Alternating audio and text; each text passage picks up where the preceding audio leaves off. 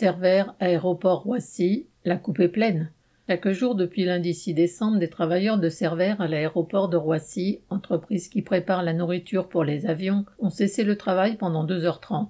Près de 300 travailleurs ont participé à ces débrayages qui ont duré pendant une semaine.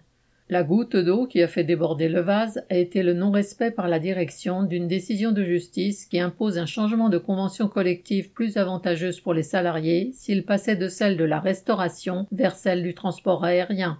Ainsi, depuis plus de 20 ans, la direction de Cervère escroque chaque salarié de plusieurs centaines d'euros par an. Mais en plus, elle continue à ne pas tenir compte du changement de convention collective, par exemple en ce qui concerne le paiement double des jours fériés travaillés. Ce dernier mauvais coup arrive après une succession d'attaques sous prétexte du Covid. Suppression de jours de congé, de primes, augmentation de la charge de travail, fermeture d'un des deux sites de l'aéroport. C'est cette accumulation qui est la cause de la mobilisation la semaine dernière, avec deux piquets de grève de 2h30 chaque jour, un pour chaque équipe. Les menaces de retirer le badge ou l'obligation de se déclarer gréviste 48 heures à l'avance n'empêchent pas la mobilisation et au contraire renforcent la détermination.